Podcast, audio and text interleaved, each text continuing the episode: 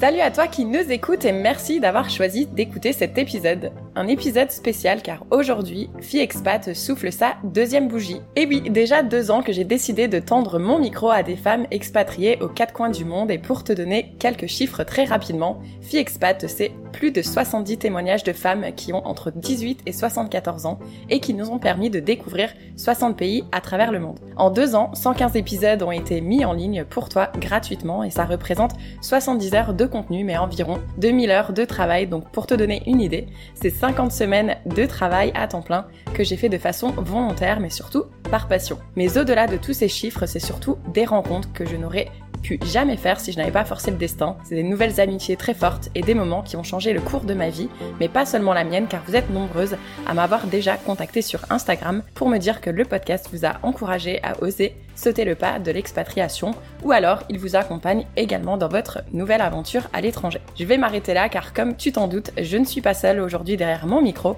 et pour m'aider à souffler ces deux bougies, j'ai l'honneur de recevoir non une, mais deux invités. Des invités qui sont, comme moi, passionnés par l'expatriation, mais aussi par le monde du podcast. Je nomme donc Anne-Fleur du podcast très connu French Expat, le podcast, et Emmanuel du très talentueux podcast En éclaireur.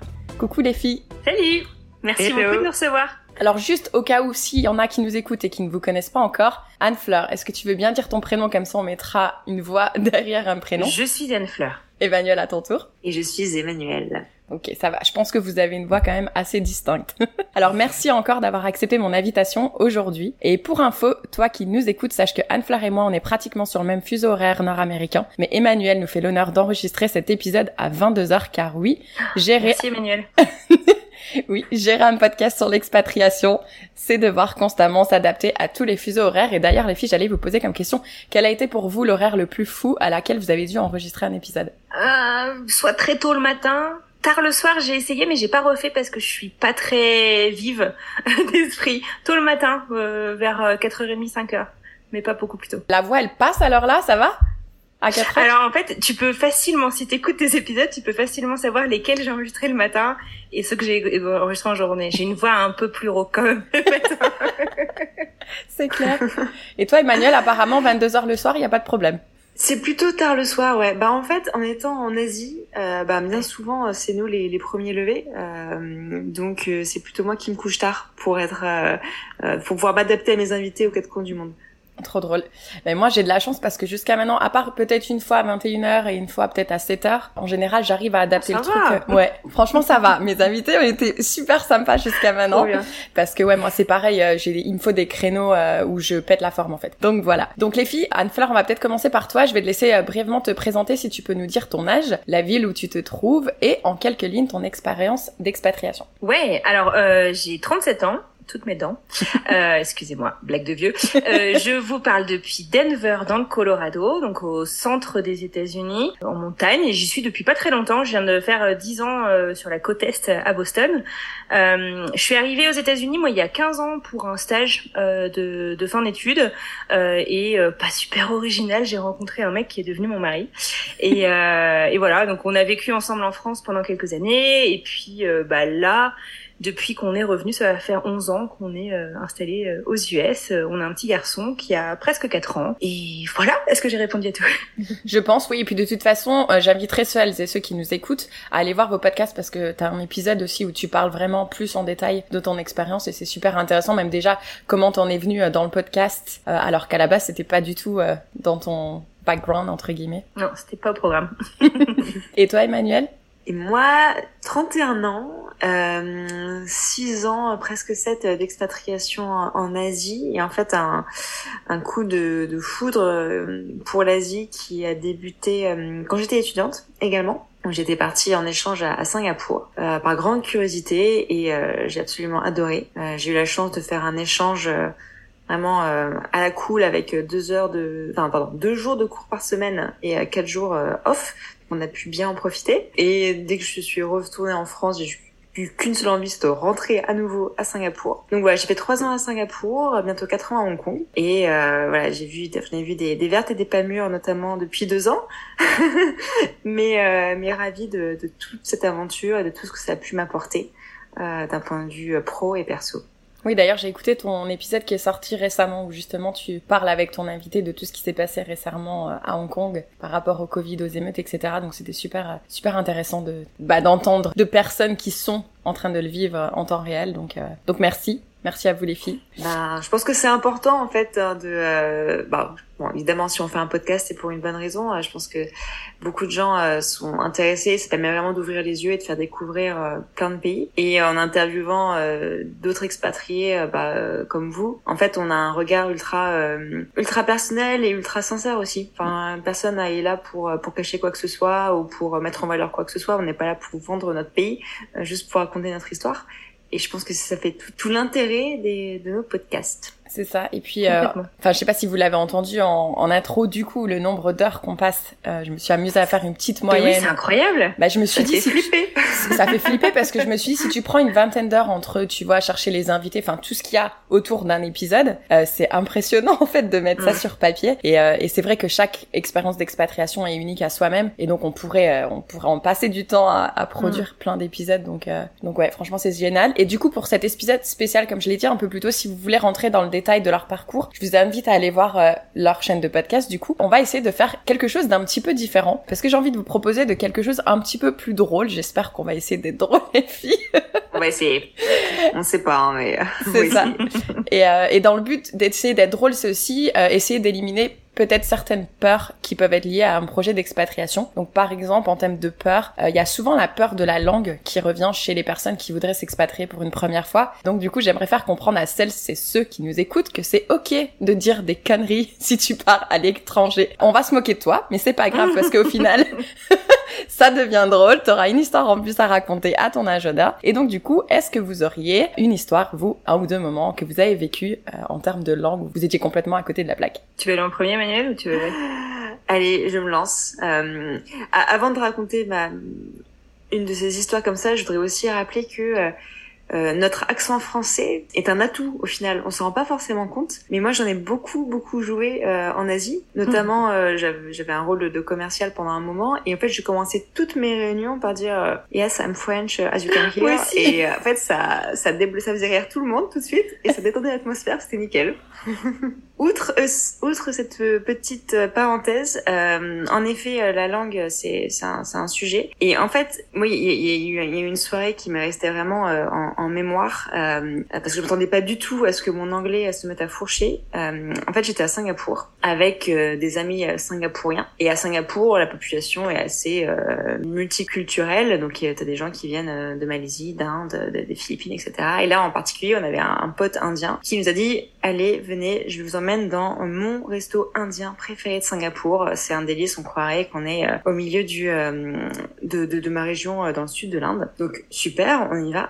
Et euh, c'est pas le restaurant indien comme t'as à Paris où euh, tu sais, tu ouvres le menu, euh, t'as des petits piments à côté des plats et tu prends le le, le plat. c'est vrai quoi. voilà. Ouais, parce qu'à Paris, tu prends le plat à trois piments, t'es trop content, tu dis ah c'est bon en fait nickel. Je pense que c'est trop fort, mais pas du tout. Là, j'avais pas de piment sur les, le menu, j'avais aucune idée de qu'est-ce qui était épicé, pas épicé. Donc on commence à prendre des curries notamment. Mais il t'a pas aidé ton pote? Ah non, il était pas là ton pote du coup. Si, il était là, mais il m'a dit allez, vas-y, tente. Et puis je pense qu'il se rendait pas compte en fait de mon, de mon niveau de tolérance des épices. Et en fait, euh, ça a été infernal, mais infernal vraiment au sens premier du terme, c'est-à-dire que et le feu qui arrivait dans ma bouche, mais de manière extrêmement rapide. Et en fait, ce que je ne savais pas, mais c'est que quand tu manges ultra épicé, euh, non seulement, bon, ok, tu commences un peu à pleurer, à sentir pas très bien, mais t'as une sorte d'euphorie et j'arrivais plus à parler. j'arrivais plus à mettre les idées en place, tu vois. Donc je commençais à dire un peu, euh, enfin vraiment à dire un peu n'importe quoi. Mais je pense que même si j'étais avec des Français, ça aurait été pareil. Mais là, mon anglais, euh, n'importe quoi. mais tout le monde a bien rigolé. Euh, donc là, je pense que tout le monde se souvient que euh, la française, elle supporte pas trop l'épicé. mais voilà, c'était très drôle au final et tout le monde en rigole et c'est ça qui compte. Et c'est pas du tout un, problème, au contraire. Non, c'est clair. Je rebondis euh, sur ce qu'a dit euh, Emmanuel parce que moi, quand je suis arrivée au début euh, aux États-Unis, ma première expérience de vie à l'étranger, c'était à Buffalo, au nord-ouest de l'État de New York. Et une des spécialités en fait culinaires de Buffalo, c'est les chicken wings, les buffalo wings. Et c'est en fait de la sauce qui pique beaucoup, beaucoup, beaucoup. Et en fait, si tu veux, tu as un bar dans la ville de Buffalo qui s'appelle le Anchor Bar, qui est soi-disant les gens qui ont inventé les chicken wings lors d'une tempête de neige. Il y avait plus rien à bouffer. Ils se sont dit vas-y, on va frire les ailes de poulet. Et en fait, t'as, je sais pas, genre euh, une copie double entière, tu vois, au niveau menu, de sauce, en fait, de la, moins, de la plus soft à la pire en termes d'épices. Et la pire s'appelle Suicidal. Et comme je suis obligée, tu vois, de tester, etc. Genre, je n'ai pas pris 6, moi c'est sérieux par 6. Euh, j'en ai testé une et effectivement, Emmanuel, je vois de quoi tu veux parler. Euh, ça fait, ça fait, ça fait mal, ça te rend un peu, ouais, euh, un peu tipsy, quoi. C'était un petit peu rigolo. Et j'ai appris que mettre du pain, de la mie de pain, tu vois, sur euh, la langue, etc., ça te permet de réatterrir un peu plus rapidement et de boire des bulles, surtout pas boire d'eau. Donc voilà, c'était mon petit truc. Pour, Attends, parce que du coup, moi j'ai envie de rebondir sur ce que ah tu viens de dire. Parce que moi, ça m'est arrivé aussi aux États-Unis, ah. du coup, avec des chicken wings, où on m'a dit, et c'était même pas le sous-sol, c'était un un peu au-dessus. Euh, c'était aussi Buffalo One Wings. Tu sais, il y a la chaîne du coup maintenant Buffalo One Wings. Non, encore, ouais, Wild Wings. Oui. C'est pas vraiment de Buffalo. Ouais, non, mais je veux aussi te parler de. Je sais, je sais. Ils sont, ils sont moins bons. Mais moi, du coup, on m'a dit, il faut absolument que tu goûtes celle-ci. Non, tu verras, c'est pas trop hip. Mais moi, j'ai pleuré et j'ai frappé mon pote. Je lui ai littéralement donné des coups de poing. Je lui ai dit, franchement, c'est aberrant de faire ça aux gens, de te mettre dans un état pareil. Mais pour rebondir quand même sur le encore bar, parce que du coup j'habitais à Burlington qui se trouvait à peu près à une heure euh, de Buffalo si on compte le passage à la douane. Oui, oui, Et du coup mon papa est venu me rendre visite, enfin mes parents sont venus me rendre visite à Noël et il est grand fan des Buffalo, euh, enfin des Buffalo Chicken Wings. Donc du coup je lui dis bah écoute je vais aller t'emmener à encore bar parce que c'est quand même super connu. Et puis bon, c'est qu'à une heure de route. Donc déjà, passer la frontière et expliquer à la douane que tu vas juste quelques heures pour manger des chicken wings. Donc déjà, ils te prennent pour des tarés. Bon, ils doivent être fiers. ouais, mais bon, ils nous ont quand même laissé passer. Mais le pire, c'est que on arrive sur le parking. Et là, je ferme la, la, voiture, donc tu sais, tu peux loquer ta voiture à l'intérieur, il y a un bouton. Et moi, j'avais pris le réflexe de faire ça, sauf que j'ai laissé la clé dans la voiture. aïe, aïe, aïe. Bon, du coup, le truc, c'est que le Encore Bar, il est génial, mais il y a 45 minutes d'attente en moyenne pour euh, commander les chicken wings. Du coup, je suis rentrée à l'intérieur, commander les chicken wings, demander à la serveuse d'appeler Triple A. Donc, Triple A, c'est une agence qui vient nous dépanner en, en, urgence. Pendant ce temps qu'on attendait les wings, ils sont venus récupérer les clés dans la voiture. Donc, tout ça pour manger des wings. Bref. Ouais, ça se mérite, hein. Mais maintenant, c'est ça, Anne-Fleur, puisqu'on va venir au culinaire un peu plus tard. Ouais, non, un moment embarrassant. Écoute, euh, franchement, j'en ai eu plein au cours des 15 dernières années, on va pas se mentir. Euh, tu parlais de la langue euh, tout à l'heure, euh, Emmanuel, et bah moi en fait si tu veux je suis arrivée aux États-Unis mon anglais était pourri de chez pourri mais genre c'est pas tu sais première de classe qui dit j'ai loupé mon contrôle c'était allemand première langue l'anglais me servira jamais genre hyper visionnaire euh, et donc, je comprenais vraiment pas grand chose, tu veux. Et donc, j'avais beaucoup de moments de solitude euh, les premiers mois. Et euh, je sais pas, au bout de deux mois, je rencontre euh, Mike, qui est devenu mon mari. Et on est, on sort boire des verres avec plein de copains. Hein.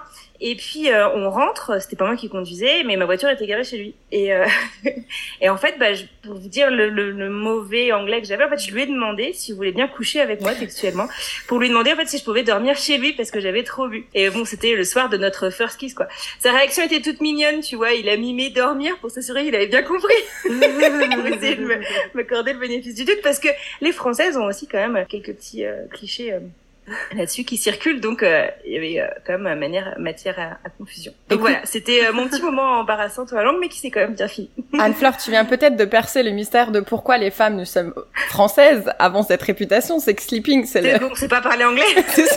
Et on dit sleeping pour dire dormir, alors que pour eux, c'est avoir du sexe. C'est peut-être ça. peut-être ça. Euh, et en plus, bah, tu sais quoi, c'est drôle parce que, bah, du coup, je vais rebondir.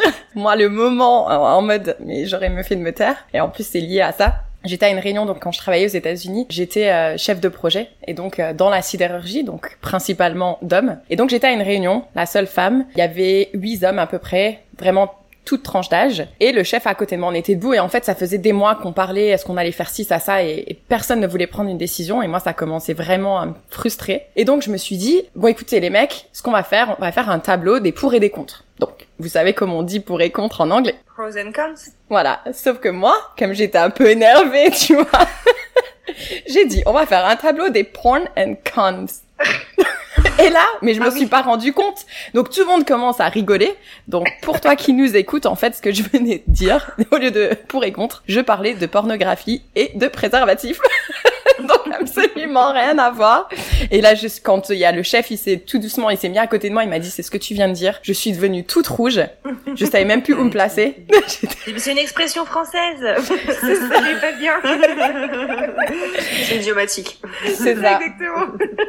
Et euh, il y en a une autre aussi où j'ai fait une belle boulette. C'était pareil à une réunion, mais là on était, il y avait au moins 20 hommes autour de cette table. En plus c'était au tout début que j'arrivais aux États-Unis et j'osais déjà pas souvent prendre la parole. Et là je me suis dit non, on faisait un, on avait eu un gros euh, arrêt de maintenance et on devait parler des, erreurs qu'on a observées pendant cet arrêt de maintenance. Et moi j'ai voulu dire qu'il y avait un problème sur euh, la feuille de sécurité. Le problème, c'est que la feuille S H E E T. Et ben moi j'ai dit safety shit au lieu de safety shit. Et donc du coup, encore une fois, tout le monde rigole. Et bref, j'osais plus me, me placer, mais au final, le chef de la ligne, qui lui était de Inde, justement Emmanuel, il m'a remercié d'avoir fait cette boulette parce qu'il m'a dit à partir de maintenant, c'est de toi qui vont se foutre de la gueule et puis de la mienne. donc merci beaucoup. Ils sont durs avec l'accent, je trouve. Voilà. Mais bon, tout ça pour dire que c'est pas grave. Euh, Si notre anglais ou peu importe la langue du pays n'est pas parfait, au final, ça fera rigoler tout le monde et ça fait passer un bon moment dans la journée. Exactement. Et c'est un bon icebreaker, tu sais, pour euh, lancer la conversation. C'est clair. C'est pas mal. Moi, tu vois, par contre, j'ai jamais utilisé le euh, I'm French. Moi, en présentation client, je le faisais beaucoup. Genre, I'm French, si vous comprenez pas, arrêtez-moi, j'ai un accent tout pourri, machin. Désolé, Ouais. Exactement, ouais, ça fait, ça fait, ça fait la, la petite française. euh, Ouais, c'est Faut clair. utiliser à tout qu'on a. hein. Et moi d'ailleurs, ce qui me faisait rire au Canada, ils aimaient bien, enfin s'ils disaient quelque chose de mal poli, après avoir dit cette chose, ils disaient Pardon my French. Ah, ils le disent aux États-Unis, aussi. ouais, mais du coup, après ils me regardaient, ils étaient Oh, sorry Kelly. bah non, si c'est votre expression, qu'est-ce que vous voulez que je vous dise?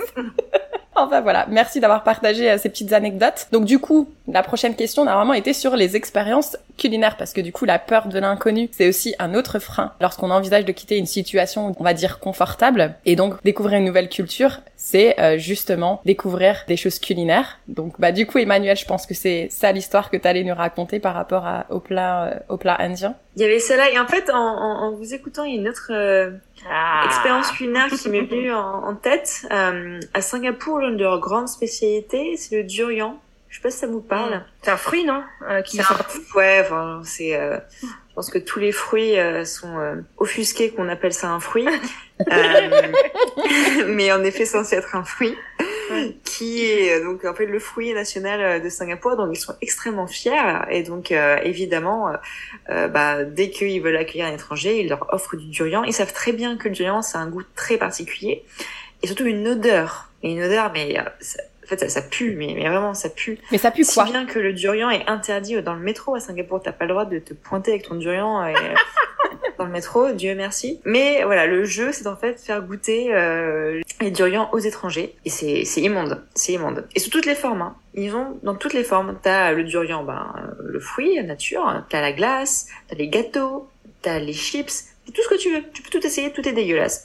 Il y a aucun problème. Mais du coup Mais, Emmanuel, euh, Emmanuel quand tu dis que ça pue, ça pue quoi en fait Le vomi, le caca C'est c'est c'est une, c'est une odeur, euh, ça donne envie de vomir. Ok. C'est- Ça sent pas le vomi, mais ça ça te donne envie de vomir. Tu t'as pas envie de te rapprocher. J'ai de rêvé, ce en tout cas. C'est clair. Voilà.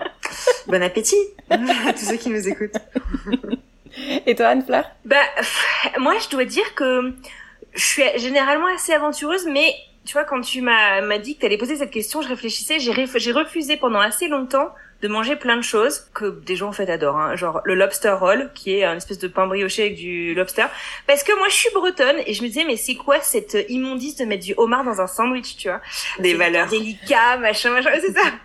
Et en fait, j'ai goûté au bout de 4-5 ans, ce qui est vraiment bête d'avoir attendu si longtemps parce que qu'est-ce que c'est bon? Euh, le cheesecake, parce que je comprenais pas vraiment ce que c'était. Et je me disais, mais c'est débile, enfin, c'est c'est nul, euh, voilà, voilà. Et bon, bah pareil, c'est horriblement bon, mais vraiment horriblement bon parce que c'est hyper calorique. comme truc, mais c'est vraiment très bon. Et les mac and cheese, tu sais, en poudre. Alors je sais pas si en France on connaîtra trop de quoi il s'agit. C'est en fait, vous allez voir, un, une petite euh, une petite brique en, en carton, quoi. Le truc, euh, c'est Kraft, euh, la marque aux États-Unis. Et en fait, donc c'est des pâtes qui est dedans, des, des macaronis. Et euh, t'as un petit sachet en alu dans lequel tu vas avoir une espèce de poudre. Et en fait, c'est le fromage en poudre que tu vas ajouter, bon avec 12 kilos de beurre, de lait, de tout ce que tu veux. Donc le truc encore bien fat. Bon, ça, j'avoue que je suis pas archi fan, mais c'est le truc qui dépanne en camping généralement, qui est pas mal. Le truc auquel j'ai goûté, mais je m'en serais bien passé, c'est le PB&J, Peanut Butter and Jelly Sandwich, qui est une institution, mais c'est même culturel en fait aux États-Unis. Si tu veux. Les gens, euh, c'est euh, leur enfance, leur adolescence, c'est ça le sandwich qu'ils ont pour aller à l'école dans leur lunchbox avec un fruit. Et donc PB&J, c'est euh, bah, du pain de mie avec du beurre de cacahuète et de la confiture. Mon mari vient de réussir à convertir mon fils et mon père qui est actuellement là pour trois semaines, il a réussi à le convertir à ça pour les pique-niques parce que c'est hyper pratique, c'est léger, tout ce que tu veux. Mais moi, toujours pas. c'est vrai que tu me fais penser. Je crois que j'ai jamais goûté. Par contre, mac and cheese, ça j'adore. Et euh, j'ai une amie qui m'a fait euh, tester. Elle me disait que quand ils étaient à l'université, qu'ils avaient pas trop d'argent, donc ils prenaient les, les box là de mac and cheese mhm. avec le fromage et ils ajoutaient une boîte de thon. Quand elle m'a dit ah. ça, je me suis dit mais c'est pas possible. Elle me dit bah si, il te faut des protéines avec ton repas, donc on met du thon. Et elle m'a fait goûter. Et ben figure-toi que c'est super bon. Ah mais ces saloperies sont très bonnes, c'est ça qui est dangereux. c'est ça. c'est ça. Mais euh, moi comme toi, tu vois, par rapport à avoir vécu aux États-Unis, au Canada, il y a pas grand-chose que je n'aime pas parce que j'adore les mhm. burgers, les chicken wings, les poutines et tout ce que tu veux. Mais euh, je suis récemment euh, allée vivre au Mexique pendant deux mois et j'y suis allée pendant la fête des morts. Et en fait, ce qui s'est passé, c'est que du coup, avec des collègues, on s'est dit, ben tiens, on va aller tester euh, d'aller manger dans une famille du Chiapas. Donc le Chiapas, c'est la région au Mexique qui se trouve en frontière avec le Guatemala. Et franchement, c'était horrible. c'était horrible parce qu'on nous a pas ramené du guacamole, des tacos, c'est tous les trucs mexicains qu'on adore. D'abord, il y avait un petit bouillon, donc ça c'était bon. Ensuite, on nous a apparemment ramené une boisson fermentée, style bière, absolument horrible, mais horrible. C'est pour moi, il manquait une étape dans la fabrication. Et le pire truc, et on a eu de la chance, euh, c'est qu'ils nous disent on va vous faire goûter une soupe qui est très réputée euh, dans la région du Chiapas. Malheureusement, il y a un ingrédient qu'on n'a pas réussi à trouver, c'est un animal qu'ils mettent dans cette soupe. Est-ce que vous voulez deviner quel animal, de quel animal il s'agit? C'était quoi? Du rat? J'en sais rien. un serpent? Eh ben écoute, Anne-Fleur toi, tu as raison, c'était bien du ah, rat. bordel, quelle horreur ah. Alors ils nous ont montré une vidéo pour nous montrer comment ils font. Hein ah mais moi je ferme les yeux, je me casse, je, je mange plus. Non mais tu, tu vas franchement, je veux dire, j'ai testé, ils avaient genre des gros chenilles grillées, je les ai testés. Enfin, j'aime, je veux mm. bien tester, mais il y a des limites. Et là, la soupe au c'est mm. mort. oh là là, oh l'horreur.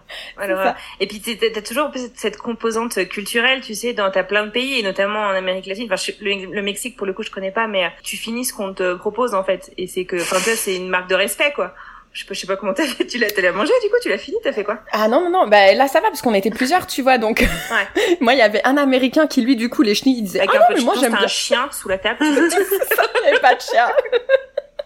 mais euh, non non non mais moi il y a des limites. Là non je pouvais pas. il y en a plus pour les autres comme ça. Allez-y, régalez-vous. Je comprends. Merci pour ces petites expériences euh, culinaires. Alors maintenant, autre chose que j'aimerais aborder avec vous, c'est que pour moi, l'expatriation, euh, ça a été vraiment une grosse découverte du mot résilience. être résiliente. Parce qu'avant, j'étais plutôt du genre pas du tout patiente. Je m'énervais vraiment pour un rien. Et ça, je dirais que c'est parce que du coup, euh, quand tu vis une expatriation, tu vas te retrouver dans des situations que tu n'aurais pas vécues forcément dans ton village d'origine ou etc. Et du coup, je voulais savoir si vous, il vous a arrivé une situation qui a été compliquée sur le moment. Je sais pas, je sais pas du coup si l'exemple que j'avais en tête euh, collera avec euh, ce que tu recherchais, euh, Kelly. moi, je pense que la résilience dont j'ai dû faire preuve, c'était sur tout ce qui a trait à l'immigration. Donc le côté administratif finalement de cette relocalisation. je suis en très court, je suis partie en tant que stagiaire. Je suis devenue un moment étudiante. J'ai travaillé. J'ai eu une carte verte qui est la carte de résident permanent aux États-Unis. Puis je suis devenue américaine quelques années après. Et en fait, bah ça paraît tout logique, tout simple comme ça, euh, mais euh, je me souviens en fait d'un jour particulièrement où ça a été super difficile. Euh, je rentrais euh, de France euh, comme bah, comme beaucoup de gens rentrent en France pour les vacances, ouais, c'est comme ça.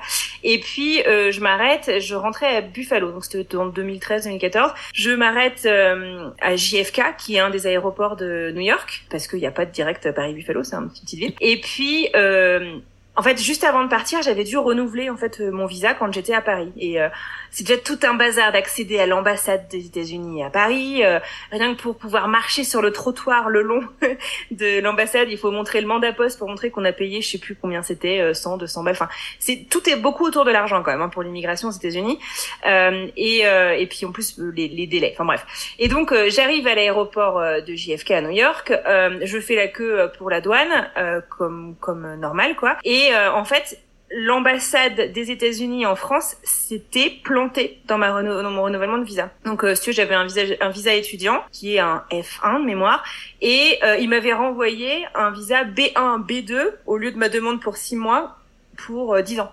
Et B1, B2, en gros, c'est business holiday. Donc c'est généralement pour des pays qui n'ont pas euh, euh, le droit, si tu veux, de venir sans visa pour quelques mois, comme nous, on peut venir pour trois mois sans visa aux US. Et puis donc moi, quand je vois le truc avant de prendre l'avion, tu sais, j'avais appelé l'ambassade, je les gars, euh, qu'est-ce qui s'est passé? Est-ce que j'ai quand même le droit? Est-ce que vous êtes, vous êtes trompés Et ils m'avaient dit, oh, écoutez, s'il y a quelqu'un qui peut vous poser problème, c'est nous. On assume notre erreur. Bah good for you quoi, vous avez 10 ans de visa. Bon, très bien. Donc moi j'arrive toute guillerette à la douane et euh, je montre mon nouveau visa, donc B1, B2 pour 10 ans. Et en fait, la connerie que j'ai faite, c'est que j'ai montré euh, mon attestation euh, d'étudiant, touche pas trop quoi, avec. Ce qui fait que du coup, ça collait pas en fait les deux visas ensemble. Et là, en fait, j'ai vu, tu sais, enfin, je sais pas si vous avez, pas, Kelly, je sais que oui, t'as déjà passé la douane américaine, je sais pas pour toi, Emmanuel, mais ils sont très poker face, tu sais. C'est pas des gens très rigolos. Bon, bien sûr, il y a des exceptions, mais c'est, tu, tu fais pas des blagues. Non, tu rigoles pas. Tu, non, c'est ça, puis tu t'emmènes vraiment pas large. Et donc, le gars me parlait pas, puis genre, le temps passe, tu sais, genre 3, 4, 5, 10 minutes, 15 minutes chez vous, les gars. Oh, wow. J'ai une correspondance, qu'est-ce qui se passe? Et euh, là, en fait, il y a un autre officier qui vient me chercher et qui m'amène en fait dans une petite salle avec plein de miroirs sans teint. Et tu fais, mais non qu'est-ce que je fous là, quoi? Euh, Enfin, pas tout de suite. J'arrive d'abord dans une salle où euh, tu dois euh, t'enregistrer, faire la queue, etc. Et puis bon, tu vois que t'as clairement un problème parce que tu vois que c'est pas forcément des gens qui sont de, qui viennent de pays super copains avec les US. Le mec en face de moi, j'ai discuté avec lui. Il était né à Kaboul, je crois, ou un truc comme ça. Et du, du coup, il, il y avait plein de contrôles en fait supplémentaires pour s'en montrer aux États-Unis. Tu dis bon, ça sent quand même pas super bon. Je sens que je vais pas l'avoir ma correspondance. et bien sûr, quand tu arrives dans ces salles-là, ton téléphone portable ne passe pas, bien entendu. et donc bref, donc j'ai dû attendre qu'on qu'on m'appelle. Euh, j'ai dû rester, je sais pas, 4-5 euh, heures. Et puis moi, j'étais, mais les gars, euh, enfin, je suis étudiante, j'ai pas un budget extensif, je sais même pas comment rebooker mon, mon vol en fait pour Buffalo. Quoi, j'ai pas, tu sais, j'avais pas 12 cartes de crédit ou comme beaucoup d'Américains. Et et puis le gars, la seule réponse qu'il m'a fait le dernier, c'était ne vous inquiétez pas, au pire, il y a un vol pour Paris ce soir. Et bon, au final, euh, ça a été, euh, ça a été un vrai bazar parce que euh, bon, ils ont fini par me laisser passer. Je leur ai expliqué que je travaillais pas tous les jours. Enfin, c'était un peu un truc, un, truc un peu bizarre. Et arrivé en fait à l'université, les relations internationales à qui je lui ai demandé conseil sur ce visa, et là aussi j'aurais peut-être pas dû, bah du coup m'ont dit vous avez plus le droit d'accéder à l'université tant que c'est pas résolu, machin, machin. bref, donc ah. je suis devenue très copine avec un douanier, enfin avec un un responsable des visas, Nathan, si tu m'écoutes, de l'ambassade des US à Paris, qui m'a pas mal aidé, mais ça, ça s'est fini, si tu veux, par un envoi par euh, FedEx de mon passeport. Euh, euh avec, j'ai dû repasser la douane, mais sans visa. Enfin, c'est tout un euh, au niveau des chutes du Niagara, j'ai la chance que la frontière soit pas loin pour réactiver un nouveau visa qu'on m'avait envoyé par la poste. En bref, ça a été un petit peu le bazar et euh, j'ai bien eu envie de partir. et du coup, quand tu dois rebooker un vol, parce que j'imagine que t'as loupé ta correspondance? Non, non, non? Le ah. truc incroyable, non. Parce que je me demandais si c'est je saurais pas si c'est toi qui payes ou si c'est eux qui payent. Ouais, je ça m'étonnerait que l'immigration américaine ouais, me clair. Mais j'ai pas testé, donc je sais pas. Tout est bien qui finit bien. Bah moi, tu verras mon histoire, elle est liée à la tienne aussi, mais d'abord je vais te laisser euh, Emmanuel euh, nous parler de toi, ton petit moment. Euh, What am I doing here? Ouais, mon petit moment, c'était plutôt mes, mes, mes, quelques jours. Bah, quand on parle de, de galère ou de, de résilience à Hong Kong, ce qui m'est venu tout de suite à l'esprit, c'est bah, ces deux dernières années assez compliquées avec le Covid et en particulier toutes les quarantaines euh, qui mm. ont été imposées. Et j'ai eu la chance d'en faire deux. Et la première a été, avec le recul, presque drôle. Parce qu'à mm. l'époque, c'était à la maison. Donc euh, voilà, trop bien, une quarantaine à la maison. Euh, mais bon, une quarantaine, une vraie de vraie, hein, pas comme en France où tu peux sortir. Non, à Hong Kong, tu sors quand même pas, même si c'était chez toi. T'as quand même un petit bracelet électronique pour être sûr que tu euh, ah, wow. D'accord. et ils peuvent t'appeler en, en, visio à n'importe quel moment pour bien ah checker que t'es chez et toi. ils l'ont fait? Ils l'ont pas fait.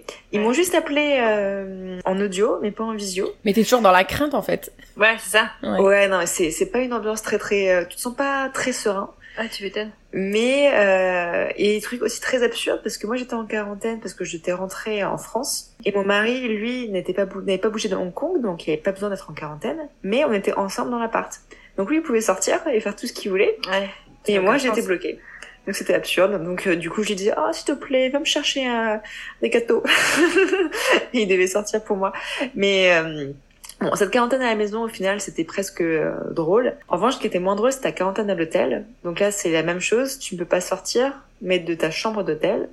Donc Bien sûr, une chambre d'hôtel à Hong Kong, ça coûte un bras, donc tu peux pas prendre la, la méga suite pour 15 jours.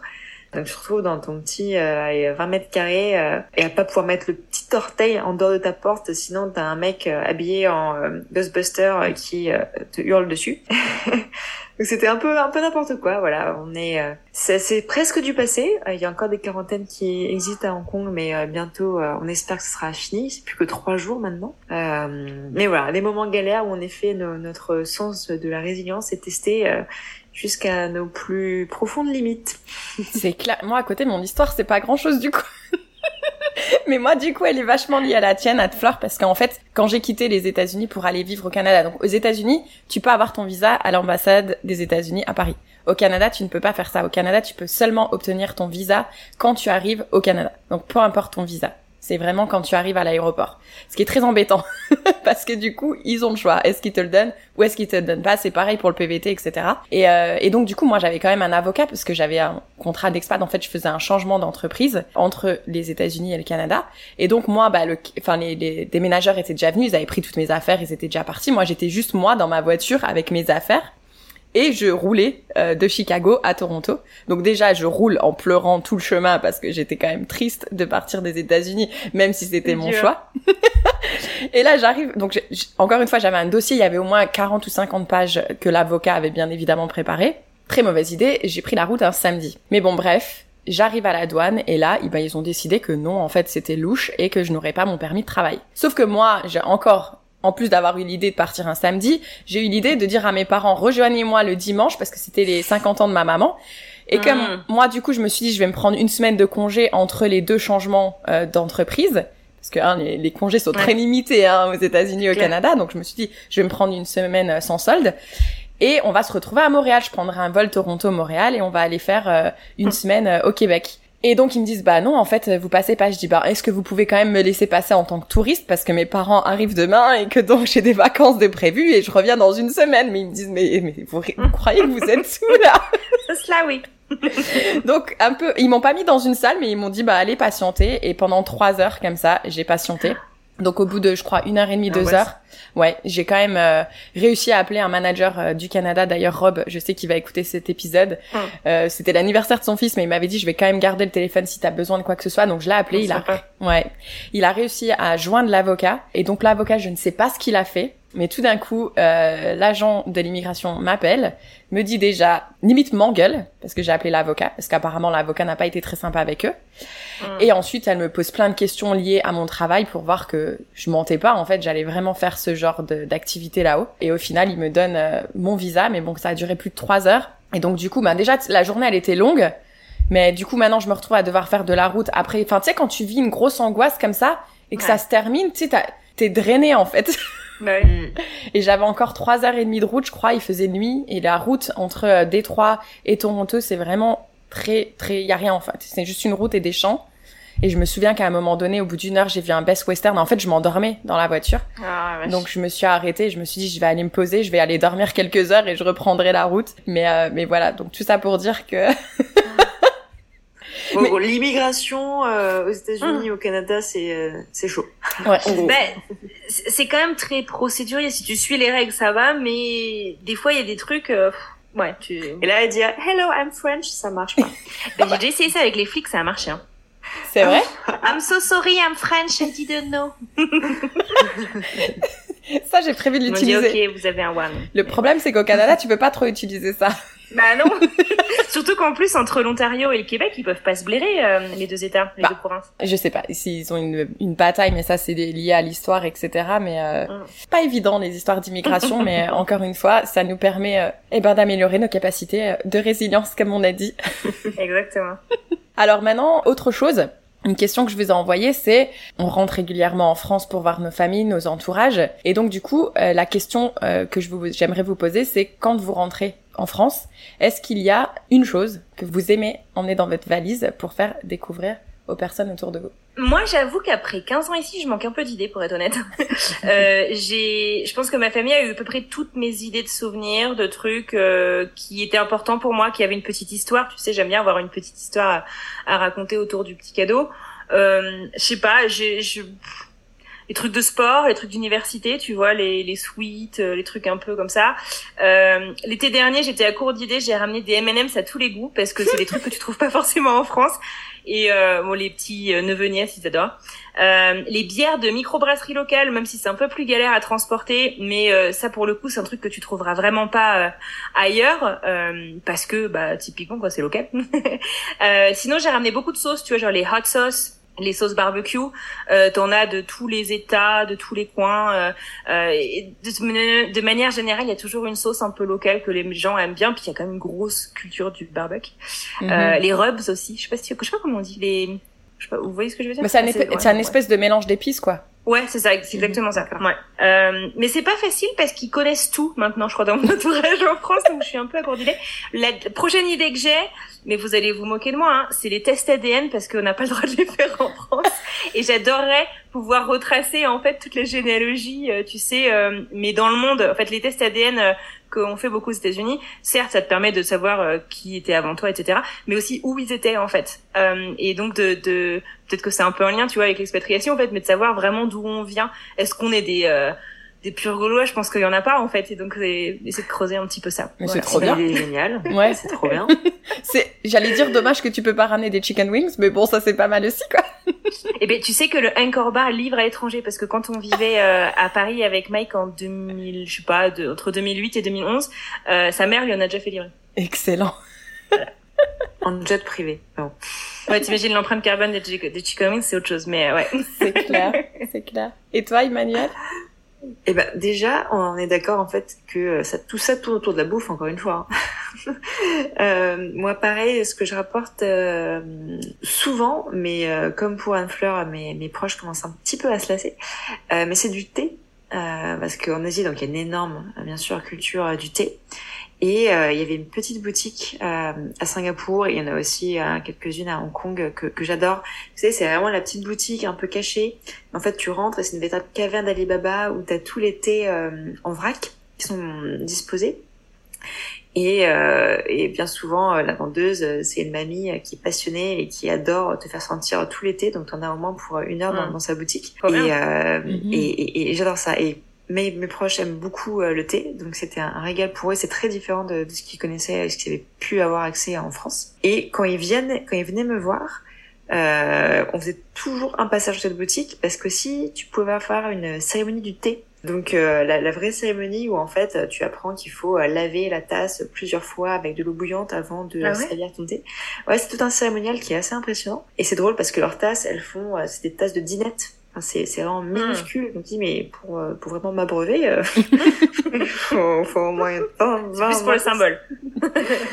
Mais euh, c'est vrai que ça, ça plaisait pas mal. Ben, j'allais dire pour quelque chose, enfin, le thé, t'en bois tous les jours, donc je pense que je m'en lasserai pas si tu m'en ramènes chaque année. euh. Je trouve que c'est une bonne idée. Le message est passé.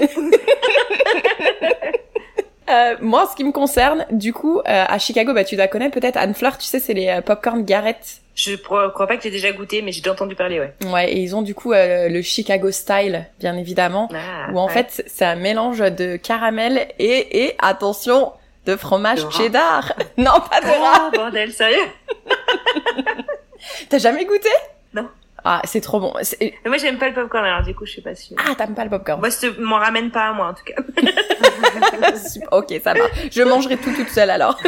Mais du coup, c'est intéressant ce mélange parce que nous en France, les popcorn, on va souvent lier les popcorn au sucré, alors qu'ici, ils vont le lier au salé. Et là, ils ont fait un mélange des deux. Et en fait, si tu mets un popcorn caramel et un popcorn fromage dans la bouche, Mm. c'est absolument excellent. C'est vrai, excellent. Waouh. Bon, je vous en- je vous- j'essaierai de vous envoyer euh, un paquet. Et euh, en ce qui concerne le Canada, bien évidemment, je vais pas du tout être original, mais tout le monde me demandait du sirop d'érable. À un Ouais. moment donné, je comprenais plus parce que je me dis, vous en trouvez en France en fait, donc ça sert à rien. Il Oui, est mais du vrai Pareil. industriel, euh, pareil. de la récolte de l'année. Ouais, Voilà. bon, d'accord, mais sauf que ça prend du poids dans la valise, c'est trop Ouais. Et puis c'est pas donné en fait, hein, du sirop d'érable. C'est pas donné, mais moi, le, plus, Mm. le pire, c'était que ça prenait du poids. Et puis tout le monde te demande un litre, tu vois. Donc un litre, c'est un kilo. Euh, vous êtes Ah, gens ils passent carrément commande chez toi. Ah euh, ah, carrément, exactement, exactement. Il y a un moment donné, j'ai dit c'est fini. Si vous voulez, vous vous faites Le envoyer. thé, c'est très léger. C'est un C'est très bon c'est C'est ça.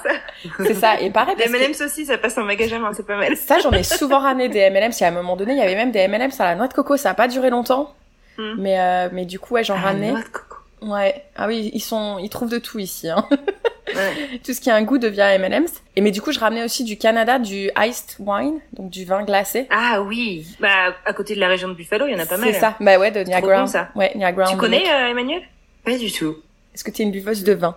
Oui, tout à fait. Ouais. Bah c'est un peu comme euh, moi je dirais Ouais, un, un- moi je dirais comme un sauterne, je sais pas ce que t'en penses Anne Fleur mais euh, Bon, la Ah. française Oh. chauvine que je suis fait oh la vache, sérieux le pauvre sauterne. Mais non ouais, c'est des vins. En fait, c'est des vins qui sont récoltés hyper hyper tard dans dans la saison et du coup qui sont hyper sucrés. Donc oui, c'est enfin je pense que c'est à ça que tu fais référence euh, sauterne. mais en les fait euh. c'est même pire que ça parce que du coup j'ai fait un tour euh, dans une winery justement à Niagara-on-the-Lake, Mm. c'est qu'ils peuvent Mm. seulement récolter le raisin quand il fait exactement moins 10 degrés. S'il fait moins 11 Ah, c'est une température exacte. Ouais, s'il fait moins 11 ou moins 9, ils ne peuvent pas le récolter. Donc imagine Ah ouais, les pauvres quand il fait moins 10 à récolter des grappes de raisin. Oh. Ah, ça doit pas être un métier évident ça. Ça ferait un bon podcast pour le coup. J'aimerais bien aller faire une petite visite. bah dis-moi, je te rejoins, il n'y a pas de souci, je te fais faire le tour. ça marche. Et, euh, et à l'inverse, euh, Emmanuel, du coup, euh, si tu pouvais, quand tu rentres en Asie et que tu pouvais ramener qu'une seule chose de France dans ton pays d'expatriation, qu'est-ce que ça serait? Et on va encore tourner autour de la bouffe. Euh, moi, ce serait du, du, du bon pain, du vrai pain français. Mm. Euh, on trouve des boulangeries, on en trouve hein, en Asie maintenant. Euh, C'était pas le cas quand j'étais étudiante. La première fois que je suis venue à Singapour en 2011, le pain c'était une catastrophe et euh, pour tellement c'était tellement une catastrophe que quand je suis rentrée en France après cinq mois à Singapour, je fais mon escale à Dubaï et il y avait un pôle, vous savez la boulangerie Paul, la, la chaîne industrielle qu'on a en France, il y avait un pôle à l'aéroport de Dubaï et je me suis ruée dessus. On l'a tous fait. J'en pouvais plus. C'est normal. Et aujourd'hui, ça va mieux. Euh, Il y a pas mal de, de, de boulangers euh, français ou qui ont été formés en France qui, euh, qui ont ouvert leur, leur boulangerie. Mais bon, c'est pas pareil. Et il y a un truc de climat aussi. Euh, à Hong Kong, le climat est très humide, comme à. Singapour. Et malheureusement, t'as pas le même goût, quoi. Donc moi, je voudrais du pain. Le, le même que celui que je prends chez moi, là, euh, à Paris, qui sort du four à 7 heures du mat. Mm. Bah, le même, Je le sens. là-bas. Ce serait très bien ça. T'as essayé de le faire toi-même? Ou du coup c'est pareil, tu galères à cause de l'humidité euh, Je t'avoue que je n'ai jamais essayé d'en d'en faire. Euh, Jamais, non. Je ne sais même pas si je pourrais trouver une machine à pain en fait euh, là-bas. Ou tu le fais pas Le avec four? une machine à pain, Emmanuel. Enfin. Euh, non mais j'ai, moi j'ai j'ai vu sur Instagram, tout le monde a acheté une machine à pain pendant le Covid. euh, je pense Ah que c'est non, moi ça je le fais à la main. Ouais. Oh là là. Écoute, Ici, je galère aussi euh, pour euh, faire écho à ton histoire d'humidité. Ici, c'est pas humide. Le Colorado, c'est même hyper sec. Que j'ai jamais dans un, j'ai jamais eu aussi soif de ma vie en permanence en fait. Mais euh, c'est l'altitude en fait. L'altitude change les temps de cuisson, les temps de poussée et tout. Et c'est, je galère. J'arrive pas à faire. Moi qui faisais beaucoup de de pain, de pâtisserie, de yaourt même. Et ben, j'arrive pas. Il faut que j'ajuste toutes mes recettes.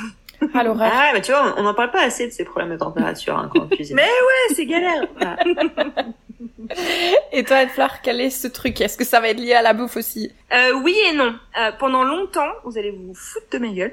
C'était le pesto Barilla que je Oh mais non Oh mais non Parce que le pesto, alors j'ai une passion euh, absolue pour le pesto.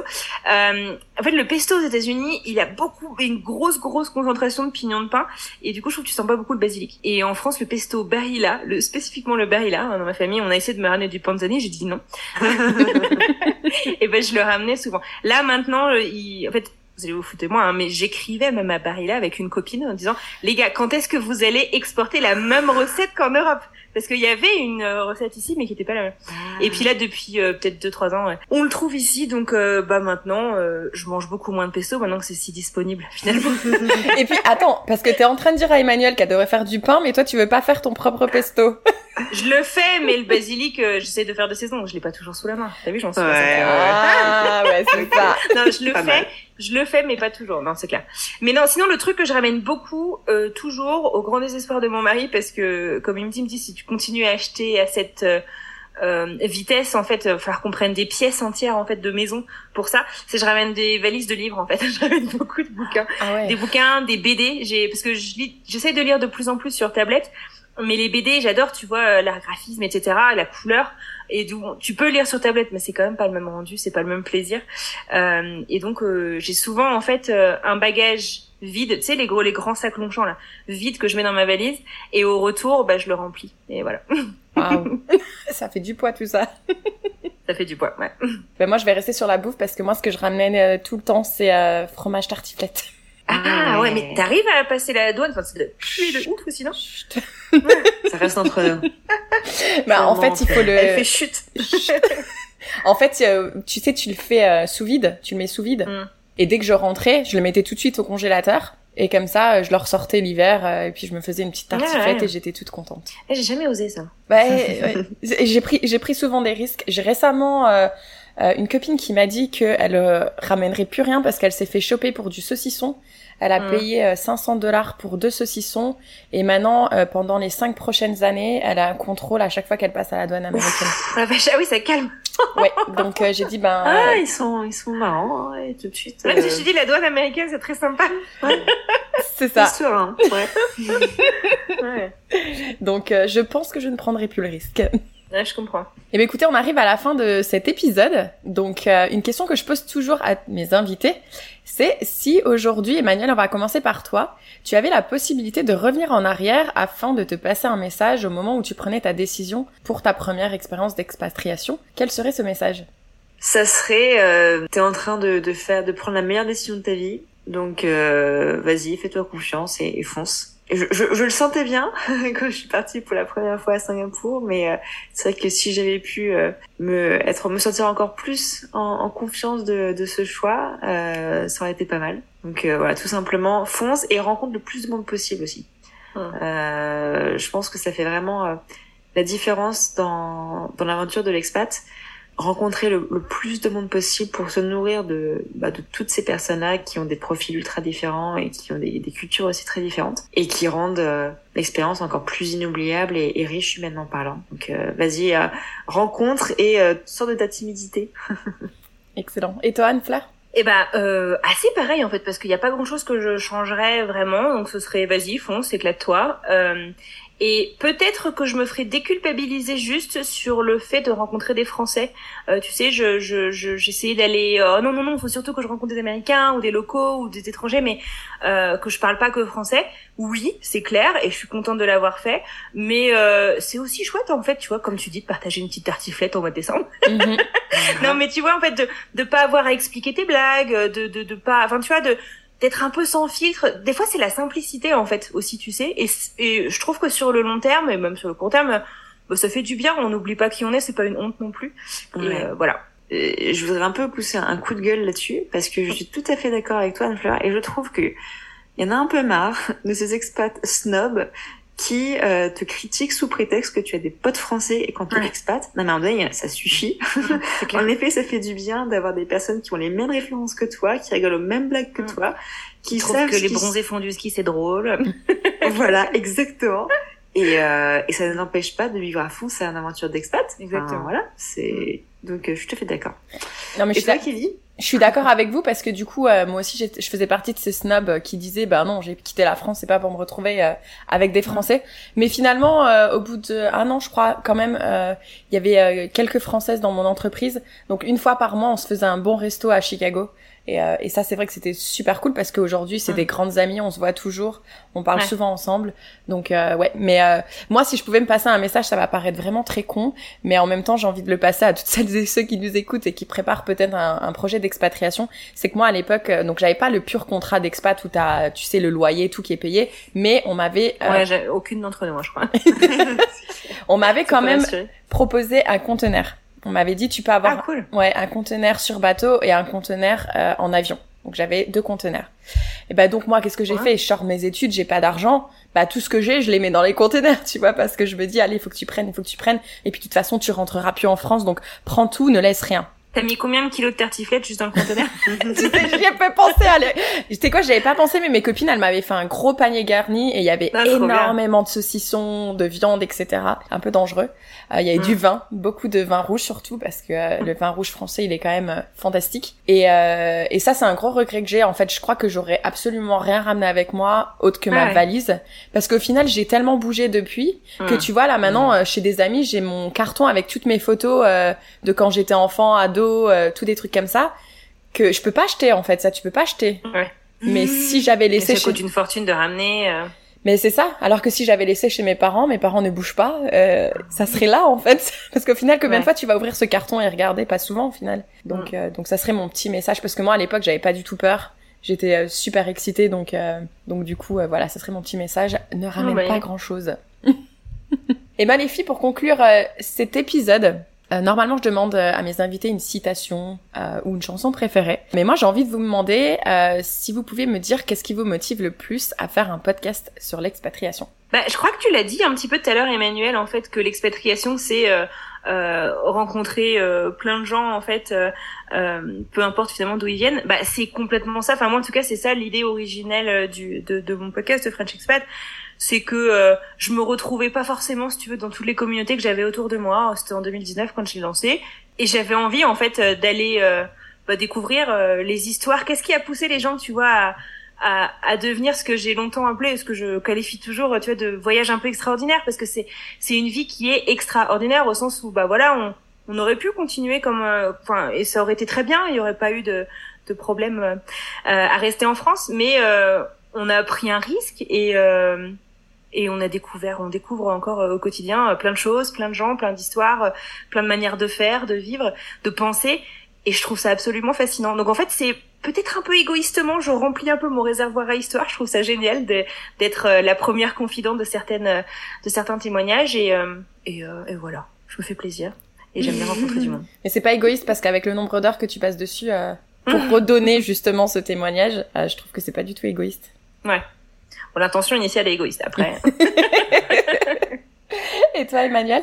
Je, je, je rejoins assez euh, ce que vient de dire Anne Fleur. Je pense qu'en effet, si on fait des podcasts, on interviewe des gens, c'est que euh, à la base, ce qu'on veut, c'est rencontrer des gens et euh, écouter leurs histoires.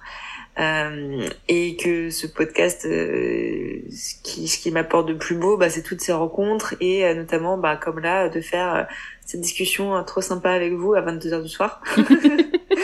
Euh, et aussi, ce qui, ce à quoi je m'attendais pas quand j'ai commencé en éclaireur, euh, mais qui finalement me touche énormément, c'est les messages des auditeurs quand ils t'écrivent et qui déjà ils ont adoré euh, tes épisodes, bah, c'est cool. Mais quand te disent que grâce à l'épisode sur Singapour ou sur Tokyo ou j'en passe, bah en fait ils ont décidé de se lancer, ça les a vraiment aidés. Je dis waouh, bah en fait il y a un impact incroyable et ce podcast il, il me dépasse totalement. Donc euh, je pense que c'est pour ça que euh, bah, je continue après quatre saisons à, euh, comme, comme, comme vous le disiez, à faire des heures et des heures d'interviews et de montage, parce que juste, euh, c'est c'est fabuleux de, de voir que tu peux contribuer à des belles histoires d'expat. C'est clair. Moi, je vais pas du tout être originale parce que du coup, j'ai littéralement écrit les rencontres. et j'allais justement parler de notre rencontre aussi parce que du coup, on se voit pas en plus comme des concurrentes, mais au contraire, on est passionnés par la même chose. Et, euh, et du coup, je trouve ça vraiment euh, génial. Et en plus, comme je vis seule, moi, je pense qu'à chaque, enfin, j'ai l'impression qu'à chaque fois que j'échange avec une de mes invitées, je dévoile un peu plus. euh, Enfin, je sais pas, je me sens un peu plus compris. J'ai l'impression d'avoir un petit moment de, de, enfin, je sais pas. C'est, c'est vraiment ça les rencontres que j'adore. Et d'ailleurs. Pour parler également de rencontres. Récemment, j'ai même euh, euh, une personne qui m'a écrit qui allait s'expatrier en Australie, mais qui était, euh, j'aimerais bien quand même rencontrer une Française quand j'arrive sur place. Du coup, elle m'a contactée et donc j'ai une dans ma communauté fille expat des femmes qui sont en Australie et du coup elles se sont rencontrées quelques jours après après qu'elle soit arrivée. Camille, coucou si tu nous écoutes. Et donc du coup, je trouve ça aussi génial parce que du coup, tu dis en plus de moi des rencontres, je permets à d'autres femmes de se rencontrer parce que moi, il est un peu euh, féministe du coup mon podcast. Et, euh, et en fait, je trouve ça vraiment incroyable. Donc euh, donc ouais, comme vous l'avez dit, c'est important aussi de s'ouvrir avec les Français et découvrir d'autres témoignages, etc. Donc donc le podcast c'est avant tout des rencontres. C'est dans quel film ça? C'est avant tout des rencontres. Je sais pas. Je désolée, je suis française, mais je n'ai pas la référence. bon, je la chercherai. Ok. Et eh ben les filles, en tout cas, merci beaucoup, merci merci parce que du coup Anne-Fleur, merci à toi. Tu me donnes du temps alors que ton papa te rend visite. Emmanuel, tu pourrais être dans ton lit mais non, tu es avec nous. Donc merci beaucoup. Je remercie ma fille qui a dormi pendant tout ce temps et qui ne s'est pas réveillée. Super, merci à elle. Et puis de toute façon, je mettrai euh, le lien de vos euh, podcasts respectifs bien évidemment dans la description du podcast. Donc n'hésitez pas à aller voir ce qu'elles font parce que moi c'est un podcast que je suis depuis le début et que j'adore euh, écouter dès qu'il y a un nouvel épisode qui sort. Donc euh, merci beaucoup. Bah, merci à toi, c'était un plaisir. Merci Anne-Fleur. Merci Emmanuel, contente de te reparler. Et bravo euh, Kelly pour tout ce que tu fais, c'est très chouette. Merci. Très contente de pouvoir fêter tes deux ans avec toi, donc happy birthday Fixpet. Thank you. Tout à fait. Joyeux anniversaire. Merci et à très vite. Et juste c'est Astérix Obélix. Le mot de la fin. voilà. Merci à toi de nous avoir écoutés jusqu'au bout et j'aimerais en profiter pour adresser un merci particulier à quelques-uns d'entre vous. Tout d'abord, merci à Tiffany pour l'aide précieuse qu'elle m'a apportée pendant un an et demi et merci à Audrey qui a récemment rejoint l'aventure afin de reprendre le flambeau pour elle.